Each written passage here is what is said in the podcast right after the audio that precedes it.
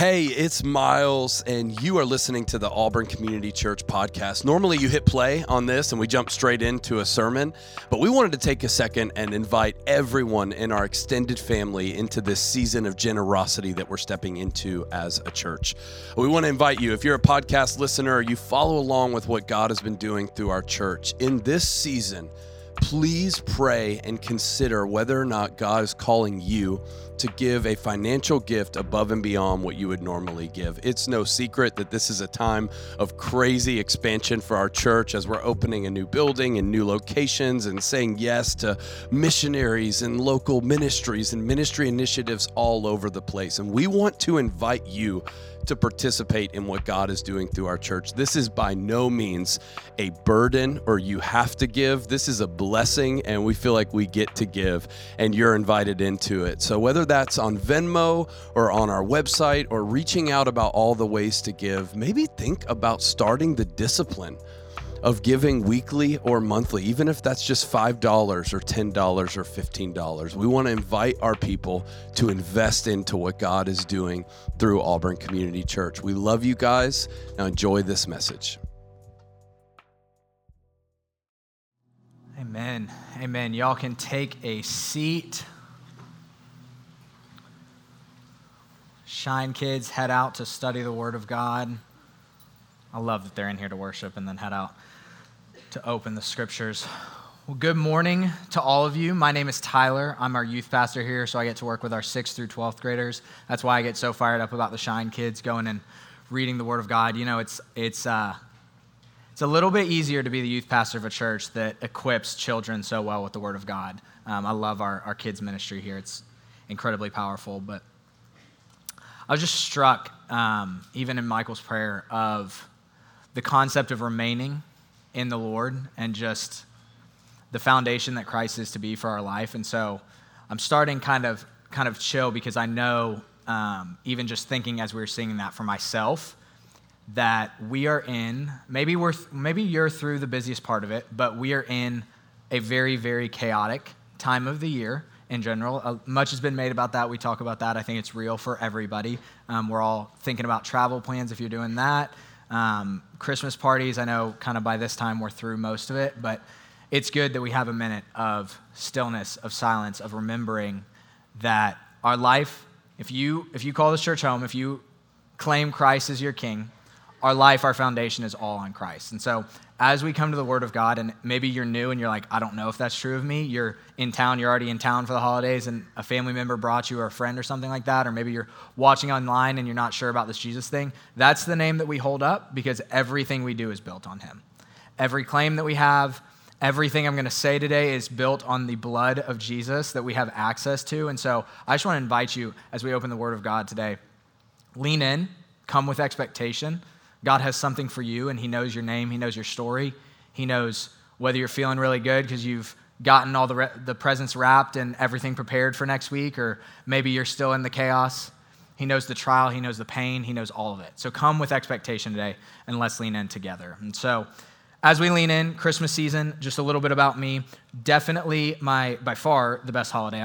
that's not really a debate. Um, by far the best season. So much fun. Even as I'm starting to get a little bit of a glimpse, I'm not quite there. My kids are very young, um, a little bit of the glimpse of how much crazier it is for parents. So I, I hear you a little bit. I see that coming. I understand that that would make it a little more challenging to just be the uh, free for all, everything's fun attitude that I've had for most of my life. But Christmas season is still an awesome time to remember. We've been talking about Advent, talking about the waiting and the expectation going into even those verses that Miles read, the, the prophecies fulfilled after a long period of silence. But we get to reflect as believers on this side of history, knowing that Jesus has come and so I heard a great line from somebody, I cannot remember who, otherwise I would give him credit, um, that every light of Christmas should be a liturgy, meaning that every single thing we do, and we got one week left until Christmas, so I want to encourage you with this. Every single Christmas light, movie, dessert, whatever it is, can become worship because we remember who, who it's about who it's truly about. And that's not really an angry, like, oh, put the Christ back in Christmas, Merry Christmas, not Happy Holidays. Like, if you're angry saying that, you're kind of missing the point of He is the Prince of Peace. Um, so maybe check your heart on that. You're saying something that is true, but maybe with the wrong motives. So let's check our hearts on that. But really, all of it If you have any parties left, everything with your family is an opportunity. Maybe you're dreading the time with extended family. All of it is an opportunity to point back to the one that all of history centers around, and that is Jesus. And so that's why I get really fired up about Christmas. That's why if you saw pictures of a very late Christmas that we had for our youth ministry, that lobby I don't know the exact number of lights that we had in there, but it was something ridiculous. So, so sorry, Cheryl, if you see a bump on the power bill for that day. I wonder if they have it broken out because um, there were a lot of lights in there. But that's why I get so excited about it. That's why in this time I've had so much fun just listening as we've been in Luke this entire semester. But then we've gone back to the beginning of Luke to read what does Luke have to say about the coming of Jesus, about the advent of Jesus. And he has one of the most detailed narratives in, in the scriptures. And so we've, we've kind of shifted from the invitation of Jesus to the invitation of Christmas in the season, which I think is so powerful. But as we open it, that's what I want to invite you to today with the invitation of Christmas. As we open the Word of God, I cannot make this matter to you. I cannot make this mean anything to you, but the Holy Spirit can. Your heart towards what is being said has to be open to the Word of God. And so I just want to challenge you. I get really fired up about Christmas. I love Christmas. The scripture we're going to read today, leading into it, the scripture we're going to read on Christmas Eve, all of it gets me really fired up. But I cannot make Christmas matter to you. So I just ask open and come with expectation. And so as we look to this story, as we've been in this whole semester looking at these different invitations of Jesus throughout the Gospel of Luke, we got to remember a couple things about Luke that's really important to where we are at today. All of the gospels they kind of take a, a little bit of a focus of jesus not that they don't emphasize the other things but they emphasize a specific part of jesus. So luke is emphasizing the humanity of jesus that's one of the major reasons that he has one of the most detailed birth narratives humans are born, and we got to know how that works. That's important for the story of who Jesus is. So Luke focuses a lot on that. As we've seen through this entire semester, but specifically the last couple weeks, through the, the last couple messages as we've shifted into the Christmas season, Luke paints the picture of Jesus coming and working through the lens of specific people's circumstances and hopes. You've heard in the last couple weeks with the messages that have been preached that God is, is working these eternal promises through personal stories of individual people on this earth. We're, we're in the story of John the Baptist and Zechariah, and we focused on Mary. We're gonna, we're gonna actually close out Zechariah's story today. But we have to remember that as God is working this grand story, He uses us, He uses individual people, He uses our circumstances, our pains, our hurts. Not because it's about us, it's Him, it's His story, but He uses us to be part of the story. There's nothing greater than that than actually having purpose. There is one story that's being told throughout all of history. If you want the headline, it's right there on the wall. It's Jesus wins. There is no greater life to be found. And I'll just say this clearly if you're not in Jesus to you. There is no life to be found outside of participating in that story. It's an honor to be even, uh, I've heard somebody say, a lot of people like to emphasize this, it's an honor to even be a footnote in that story. And so, in obscurity, in whatever awkward, tense family situations you walk into, you have an opportunity to be part of the story this Christmas. You have an opportunity to be part of the story because that's how our God works. He's eternal, He's infinite, but He works through finite, broken people. That's, that's what we've been seeing through this series. And so, as we turn to the Word of God today, have that perspective in mind. God knows the story and you're part of it. And so I'll go ahead and give you the title if you're a, a note taker. The title of this message is God Sees You. God sees you.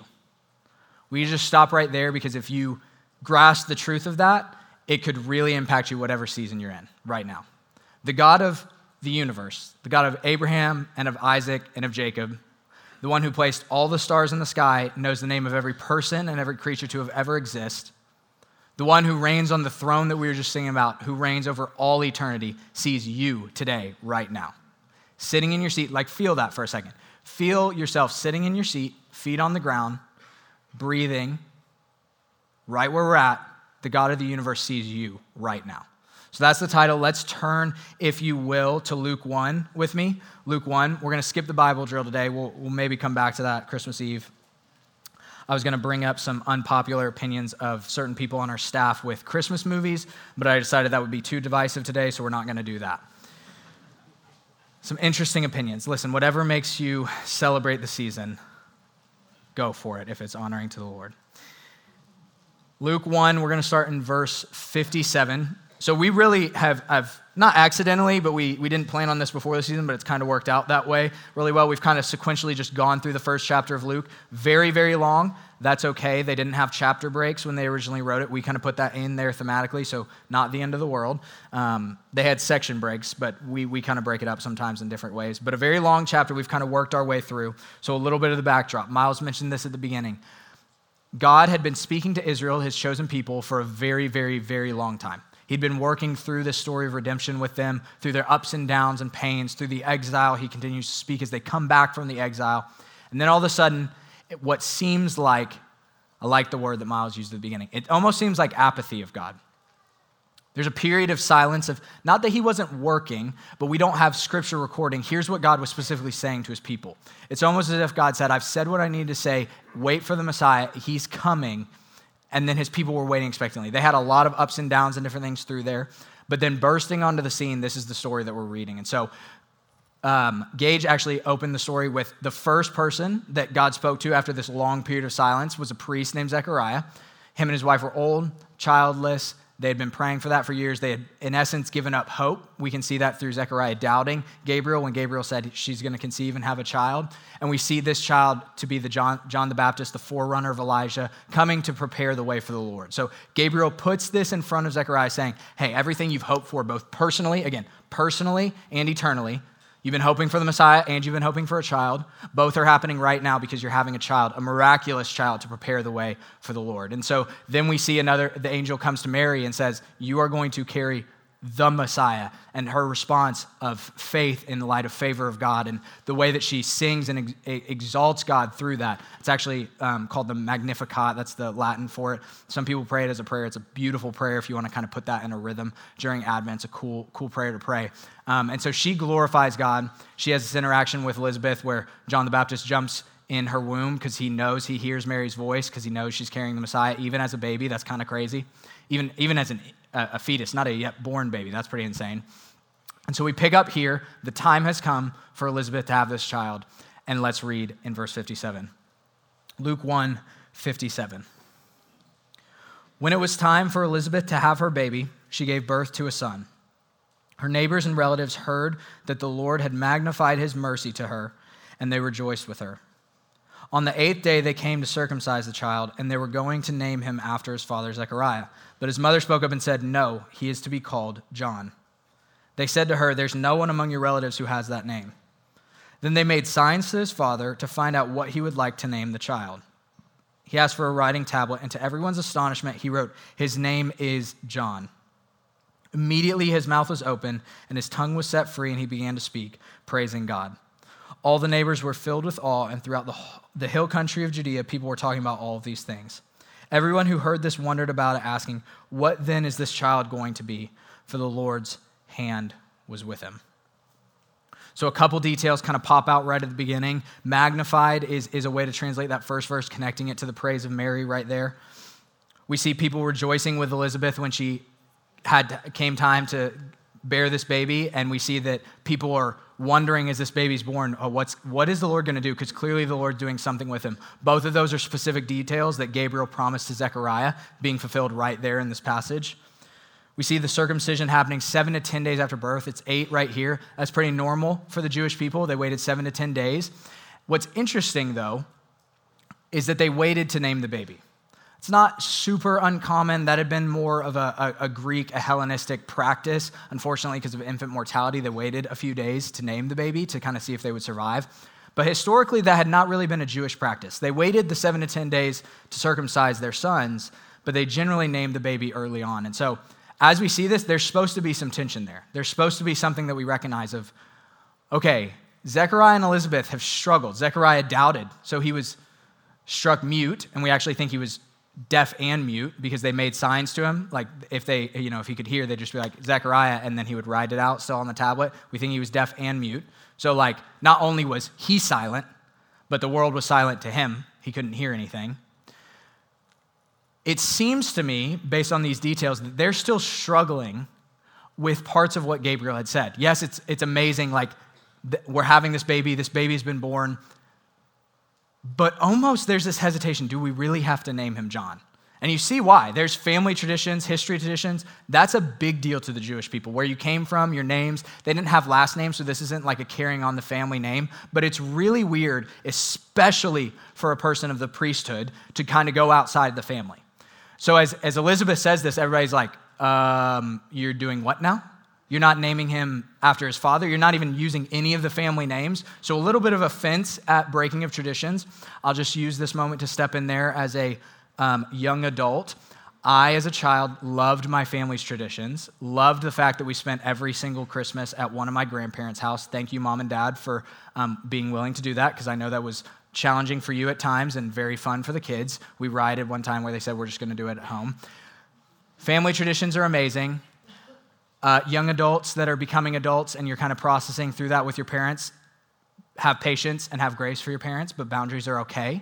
Older parents, give grace to your kids. They're trying to learn how to do this. So, with Christmas traditions, let's just all have patience with each other. We're all on the same team, even if it doesn't look how we want it to look. But in this story, we see them struggling. I really do think they are struggling with, like, okay, the baby's here, but like, there's a step they have to take, there's a willingness they have to have, there's a step of obedience they have to have in response to the prayer's been answered.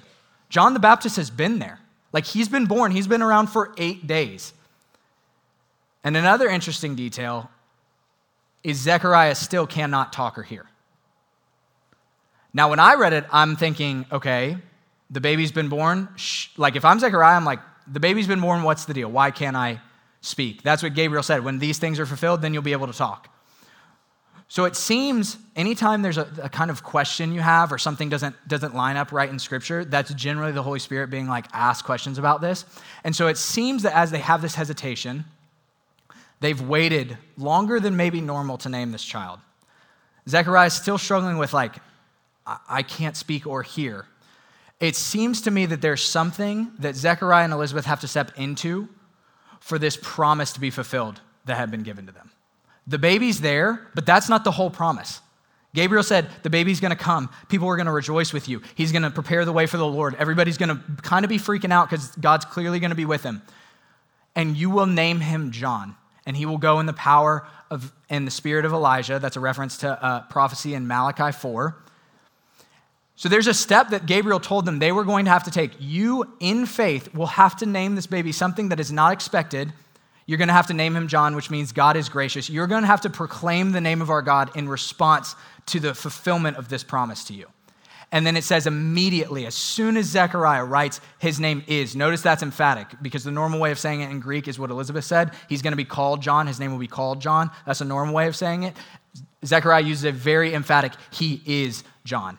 He is the testament to the fact that God is gracious through the silence. He is the testament that God has been working in my story and in our story.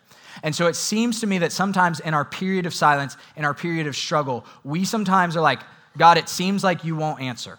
God, it seems like you've given an answer, but I don't really know if that if that's if I need to step into that. Maybe you're praying about the next season or a specific question or different things like that. Could it be that God is waiting for you to take a step of obedience to see that he's actually fulfilled what he promised to you?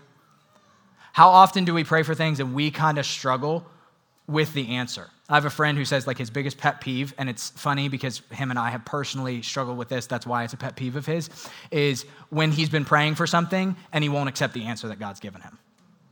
So, is there a situation in your life, a season that you've been in, maybe a season of pain and of struggle, where you're like, God, I don't see this ending? Zechariah is still not able to talk.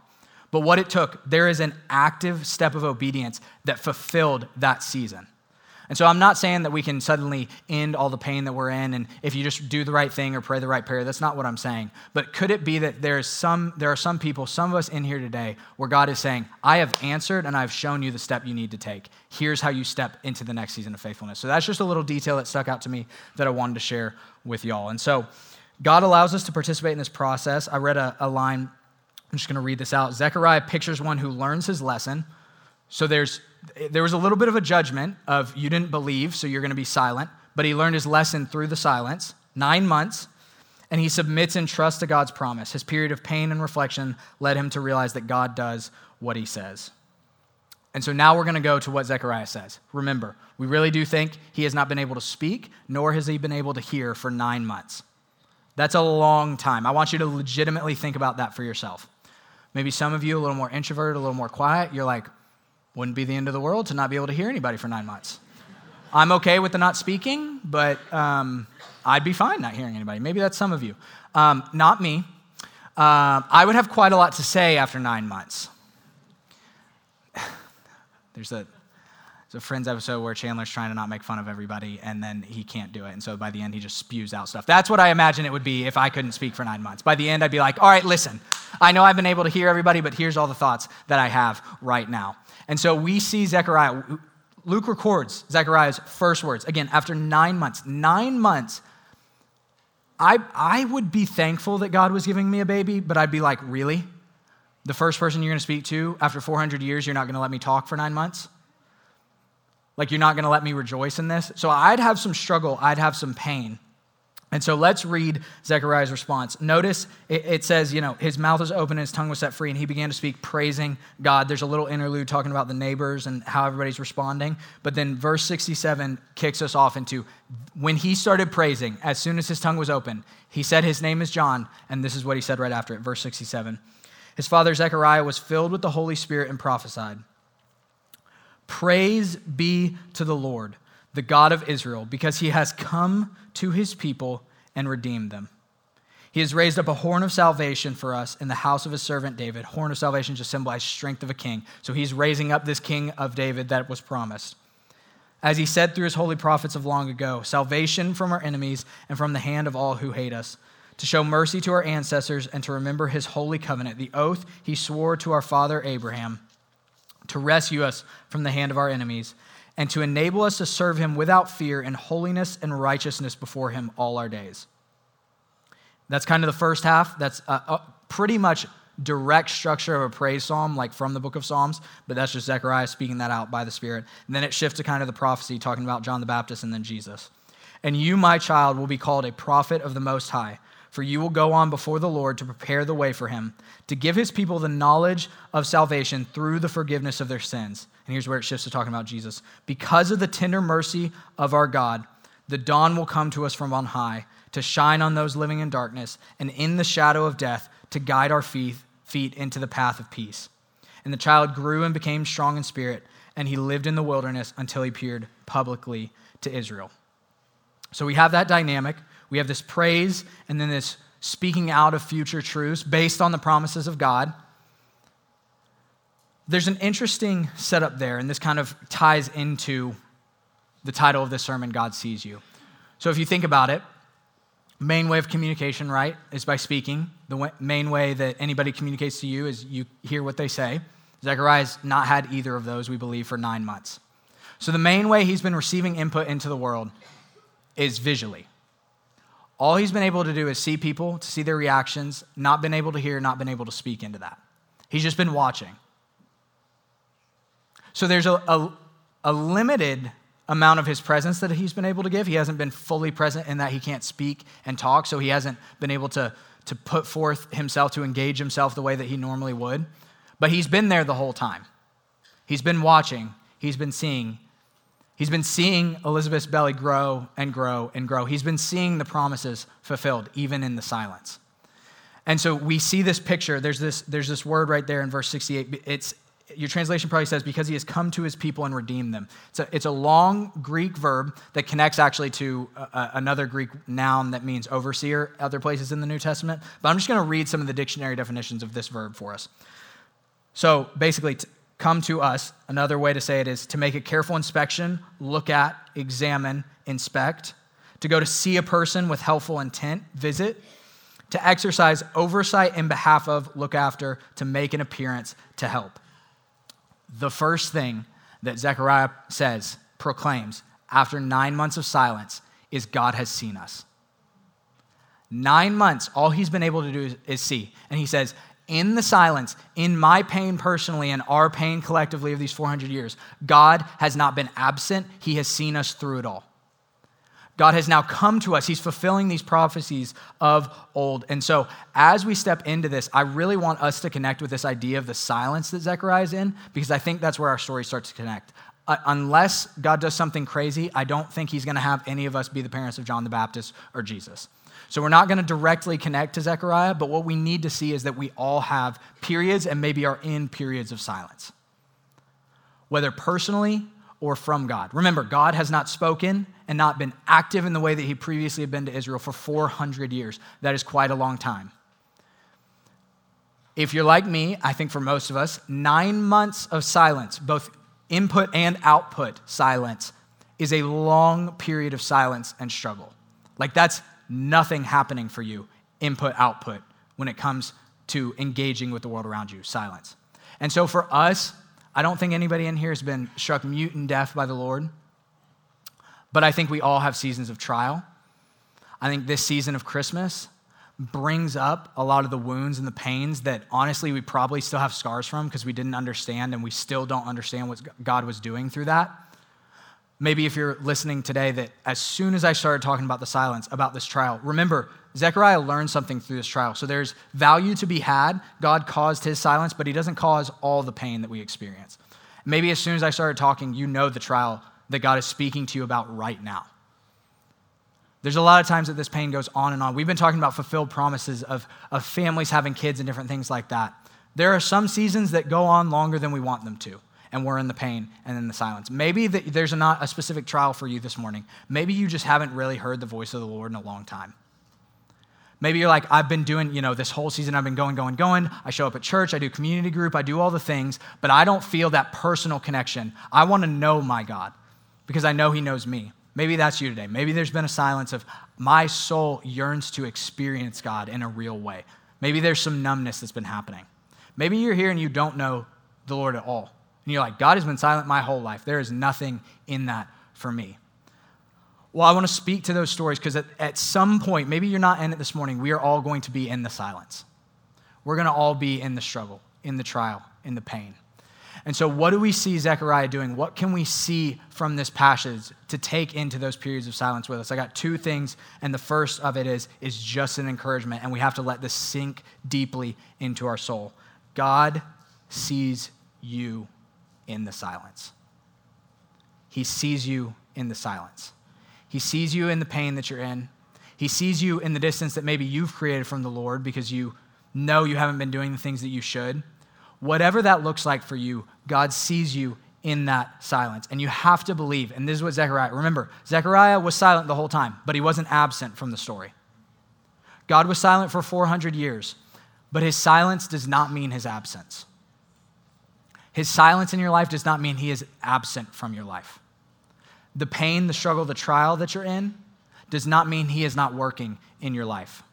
We are limited people with limited vision, and we always we cannot always see what God is doing. And sometimes there's an intentional pulling back from God, similar to those 400 years, where we don't see Him working. But the promise of Scripture, fulfilled throughout the ages, and we're going to go to some of the very long-standing promises of God that Zechariah is proclaiming fulfilled here. The evidence, the structure, the character of our God is that He is working even when you don't see Him.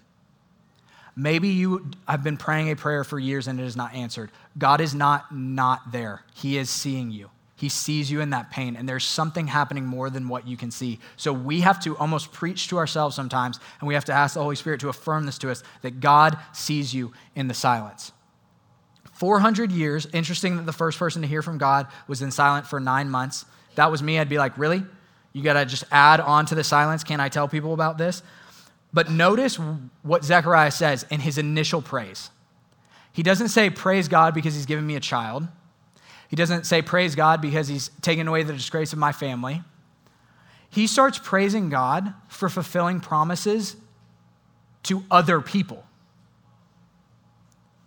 He's praising God for fulfilling promises to David and Abraham, who had lived thousands of years before Zechariah.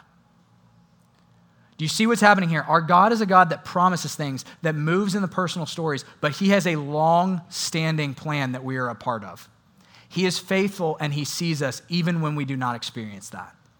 And so, what are some of these promises? We see um, promises to David and Abraham. We have to trust who our God is even in the silence. And so, 72 and 78 show mercy. That is a very, very rich theological word back to the Hebrew. The Hebrew is hesed That is the foundation of God's character and his covenants with every person that he has promised things to throughout the Old Testament.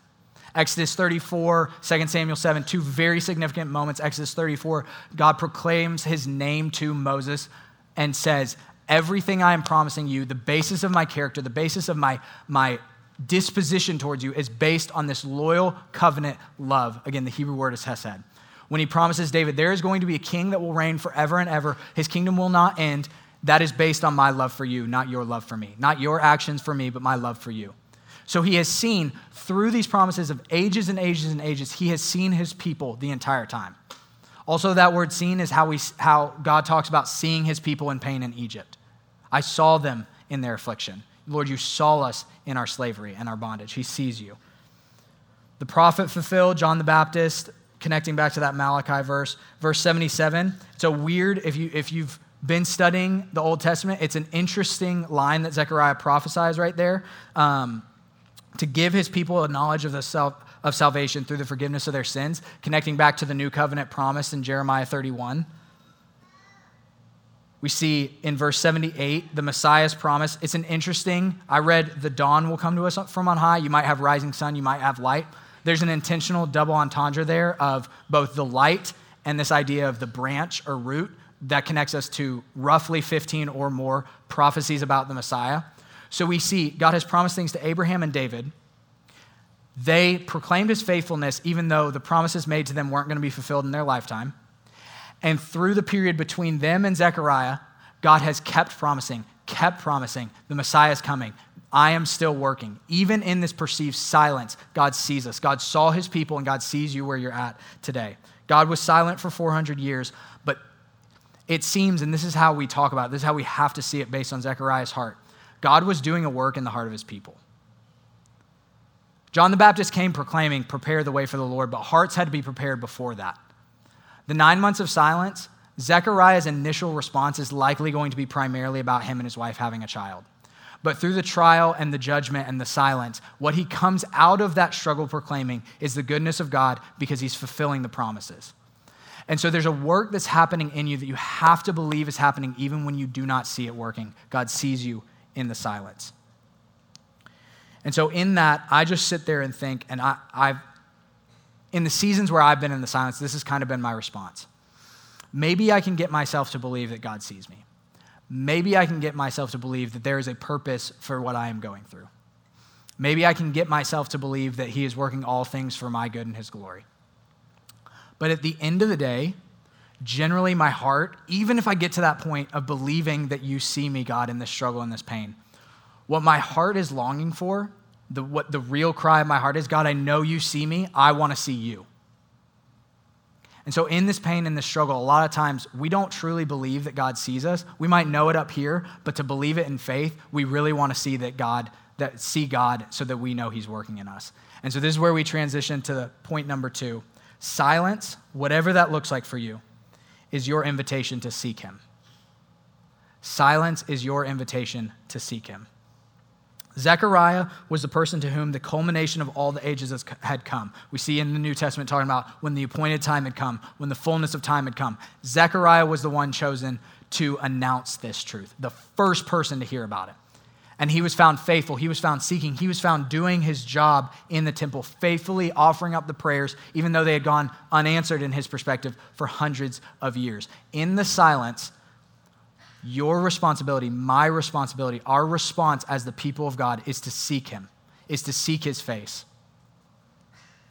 Since we are his, our response must be to seek him because we know who our God is. So here's some scripture Psalm 9, 9 through 10. The Lord is a refuge for the oppressed, a stronghold in times of trouble. You might be struggling, you might be feeling the pain of missing loved ones, of still struggling through a season of unanswered prayers. And it says, Those who know your name trust in you, for you, Lord, have never forsaken those who seek you. Have never forsaken those who seek you. If you're in the trial today, James 1 2 says, Consider it pure joy, my brothers and sisters, whenever you face trials of many kinds, because you know that the testing of your faith produces perseverance. Let perseverance finish its, finish its work so you may be mature and complete, not lacking anything. There's something that starts to happen. There's something that starts to move in our hearts that pull us into the purposes of God and actually lead us to proclaiming his faithfulness more on the back end. Not because he's fulfilled what he promised to us, but because of who he is. Because at the end of the day, God's promises to us, the point of the silence is not that God is good because he fulfills the things that he says. He is good because of those things. But the point is that we would be drawn deeper into relationship with him because it's not about the gifts, it's about the giver. And so, wherever you're at today, the point, the, the way that we seek after God is not that He would end the season of silence, it's that we would he, see His face in the silence. Because at the end of the day, we do not know, and we are not guaranteed that the silence, the pain, the struggle will end how we want it to end. We are not guaranteed that it's going to resolve the way we want it to resolve, but in hope, we pursue the God that we follow because of who He is. He is faithful. He is gracious. He is working in your life. He is doing something in the trial that you are in right now or the trial that you will be in that is better for you than what you can see. He sees you, and your response to that must be to seek Him. Hebrews 11:6 says, "Without faith, it's impossible to please God, because anyone who comes to him must believe that he exists and that he rewards those who earnestly seek him." Jesus said, Seek first the kingdom of righteousness, and all this will be added. We don't know what that looks like here, but we do know it's better than our way. We do know it's better than just getting whatever we want right now, because truthfully, just getting whatever we want here, ask any person who has had the resources to get whatever they want. Start with Solomon in the Bible. Just getting what you want over and over just creates a bigger hole in your heart. And your desire, honestly, of the, whatever trial you're in is probably good. You probably see, God, this would be a glorifying to you solution to this season of silence but it's almost as if if you ever seen the back of one of those kind of woven blankets, kind of like a tapestry, we see the backside. We see this picture of all these tangled wires and cords, and, and it's a totally distorted picture. And we're like, God, it really makes sense if this blue line and this blue line start coming together. That seems like it would look good and would work for you and would work for me. God sees the other side of the blanket, the other side of the tapestry. He sees the, old, the whole picture throughout all of history. Our God is a God, no matter how distant you feel from Him. He is a God that is drawing your story, my story, us, just believers in 2022, about to be 2023, long years removed from Zechariah. He is weaving our lives into this story because He is that good. So you have to trust what He's doing. You have to seek Him in the silence. We can trust Him because He sees us even in the trial. And so I just have a short story kind of to close us today. Um, I recently, my wife and I just welcomed our second child, Eliana Zion Miller, into the family. I should have gotten a picture. Maybe we'll have that for the second one. She's incredibly cute, amazing. Um, praise the Lord that He's answered some of our prayers in the way that she sleeps, um, which, as you parents know, is a huge blessing. Um, it's a little bit different the second time. Not that all babies are the same, but you know a little bit of what to expect. So, at least for Anne and I, there was a lot less um, we didn't feel stressed or anxious the first time, but then looking back, we're like, wow, you were really stressed and anxious during that whole thing. You could barely fall asleep, you know, every five minutes. Is Maverick still breathing? That kind of thing. Um, if you've been there as parents, you know what I'm talking about. But second one, a little less. We're like, okay, we kind of know the rhythms. We know what to look for. She's going to be a little bit different. All good. So we had her um, November 4th, and then we came home. And for about two weeks, we were kind of blown away, we'll say, by the faithfulness of God. We were like, we feel at peace. She feels peaceful even when she's struggling a little bit. We had a little bit of questions about she needed to gain some more weight. We had a little stress, but we really felt like God's presence was just kind of heavy on our house and heavy on us to the point that weirdly, like we felt rested coming out of that, which is not a time that you generally feel rested the first two weeks of having a newborn. But we felt like man, God is working. We're at peace. We're hearing his voice. We're responding faithfully. Like, this is awesome. Lord, thank you for this blessing that this child is to us. All children are a blessing, but at moments at 4 a.m., you struggle to see it that way. But we really felt like, man, Lord, you are so faithful in this. And so we kind of felt like God was working. This was awesome. And then Saturday before Thanksgiving, Anne wakes me up at 4 a.m. She had gotten up to feed her. And she's like, I think she has a fever. So we check it out. And we take it a few times because I didn't really want to believe it, but she had a very, very high fever, which for a newborn is an emergency situation. So we were like, dang it. Okay, so we pack up a few things. We go to the ER. On the way to the ER, we're just praying, Lord, give us the right nurses, give us the right doctors. We really don't want to be here. So we're now we're now that stress is coming back. Now we're kind of freaking out a little bit. We're like, okay, this clearly isn't supposed to be happening. She's probably okay, but like it could be something bad. Like there's a reason that they call it an emergency for a newborn. I also just, all medical things in general give me just general anxiety because it just stresses me out, has always done that. So thank you deeply if you are a medical professional because I don't know what we would do without you. I don't know what I would do without you. Um, so we get there and, and they're immediately like we're going to have to run all these tests you guys are going to be here for a while because we have to figure out what this is with a newborn they're concerned about certain viruses and diseases and bacteria infections that they just don't have an immunity for so they start you know she's crying she's freaking out. They start having to like take take a lot of blood from her arm. They put her on an iv she's in this little pitiful like cast because they have to hold it down you know for an infant. It's so small and just all this stuff. They start doing heel pricks and just urine samples just everything that you can think of. And ann and i are just we're in the er room. Er room never fun to be in just if you haven't been there. Not a fun place to be. It's like even more uncomfortable than a general hospital room is which is just at, at its best very uncomfortable. Um, so we're sitting there super uncomfortable, kind of starting to get stressed Ann just really like, Lord, what is happening? And so those emotions just spiral throughout the day. At first, we thought we were going to be there for three hours. Then we thought we were going to be there for eight. And then we're like, okay, we're going to be here for at least a day or two. And so we kind of start settling in. and goes home to take a nap. And just that whole afternoon, I'll be honest with y'all, like I am basically just telling God, I cannot do this. I can't handle seeing my child in pain and not know what's going on. I can't handle the thoughts that are spiraling. Terrible idea. I got a call from the pediatrician. They're like, hey, you know, first tests are coming back. Most things are looking good. She does have this high white blood cell count indicator. Could be if something's bad, we're going to do more tests to see. Horrible call to get. I'm there trying to not stress Ann out. So I do the best option possible, which is start Googling things. Always a great option. I tell myself, don't do this, but I'm like, you know what? In control, like I'm gonna fix it. I really just need to figure it out because, you know, of course, I know more than the medical professionals in this situation. So I'm really just stressing myself out. Ann gets back and we're kind of freaking out and we're just like, this is this is overwhelming. Like we have no control of the situation. God, you have to do something. I don't know how people have gone through medical emergency and losing children before. But in that moment, that was where my mind was at. I was like, God, I don't know how people have done this, but I can't do it. That's what I kept saying to him. That's pretty much the only prayer I had all day was, God, I can't do this. God, I can't do this.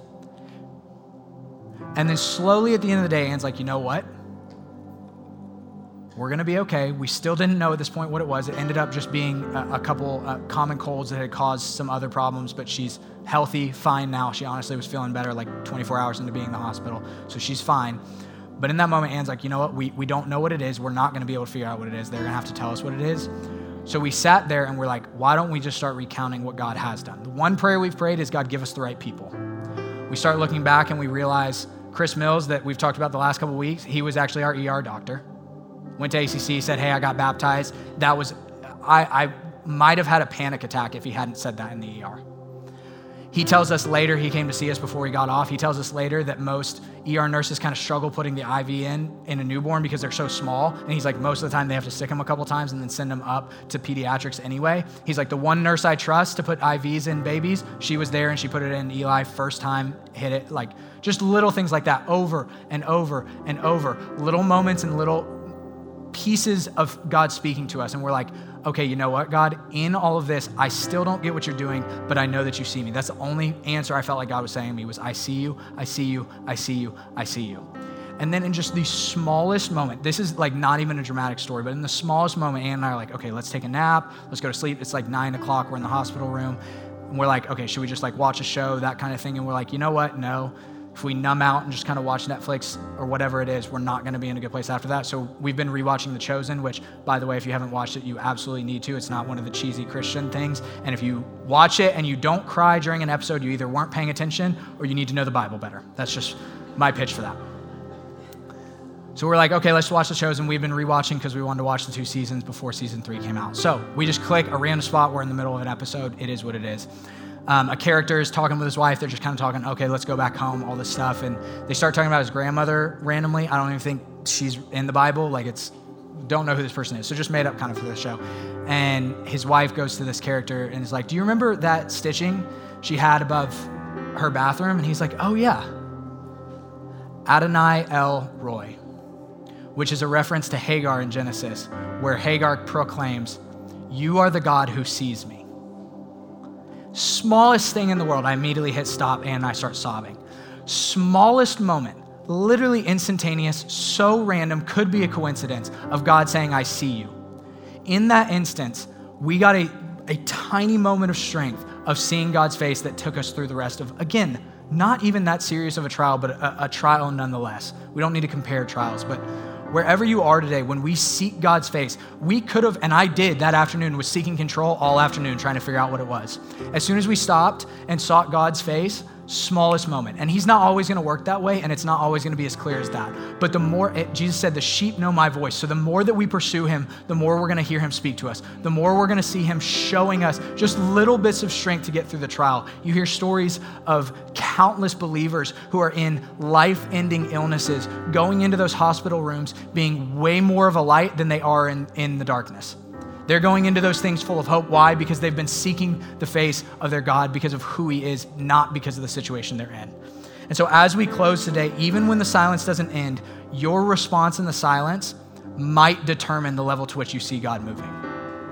He is moving in the silence, He is moving in your pain, but your response might determine the level to which you see Him. And so, if you're struggling, I'm just going to read back kind of the verses that, that Miles kicked us off with Isaiah 9, 6 through 7.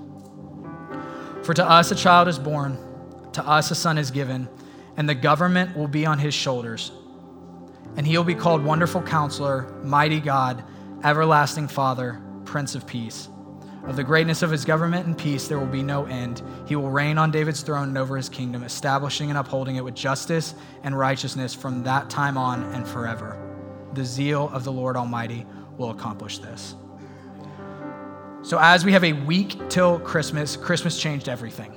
Linchpin of human history, only belief system that our God came to us. And so we look to the names of our God to give us strength through the trial. So I want to encourage you, we're going to do communion right now. If you have those under your seat, go ahead and grab them. If not, raise your hand. Somebody on our team will bring them to you. Looking back to the sacrifice of Jesus, not just because it's like, oh, that's a thing that we do. No, no, no as we take the elements, the bread and the wine, the grape juice, the bread, cracker, cracker and grape juice, as you take the cracker and grape juice, we remember the sacrifice of Jesus because he is our wonderful counselor. He is our Prince of Peace. And so when you feel isolated and alone, he is your wonderful counselor. He's in the silence with you, he sees you through it. Your call is to seek his face.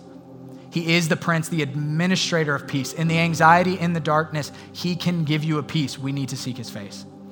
So, wherever that is for you, my prayer is that that lands, that we would be encouraged to seek Him in the silence. Would you pray with me? Lord, thank you for this morning. Thank you for your word. Thank you that as we pursue you, Father, we don't always get the answer. We don't always see you in the timing that we want to see you. It doesn't always look the way that we want it to look. But Father, would you sink this truth deeply in our souls that you see us in the silence, that you see us in the pain, and Father, for those that are hurting and brokenhearted in this room and watching online right now, would they feel a touch of your hand, a glimpse of your spirit, a slight move in their heart to give them hope and strength? Because Christmas is our standing reminder that you came for us and you are coming back for us. You will wipe away every tear, and there will be no more mourning and no more death. So, Father, as this song is sung over us in this time, would we believe your truth? That you are who you say you are and that you see us in the silence. Lord, we love you. Thank you for loving us first. In Jesus' name, amen. Reflect in this moment. Let this song be sung over you, and then we'll call to worship together.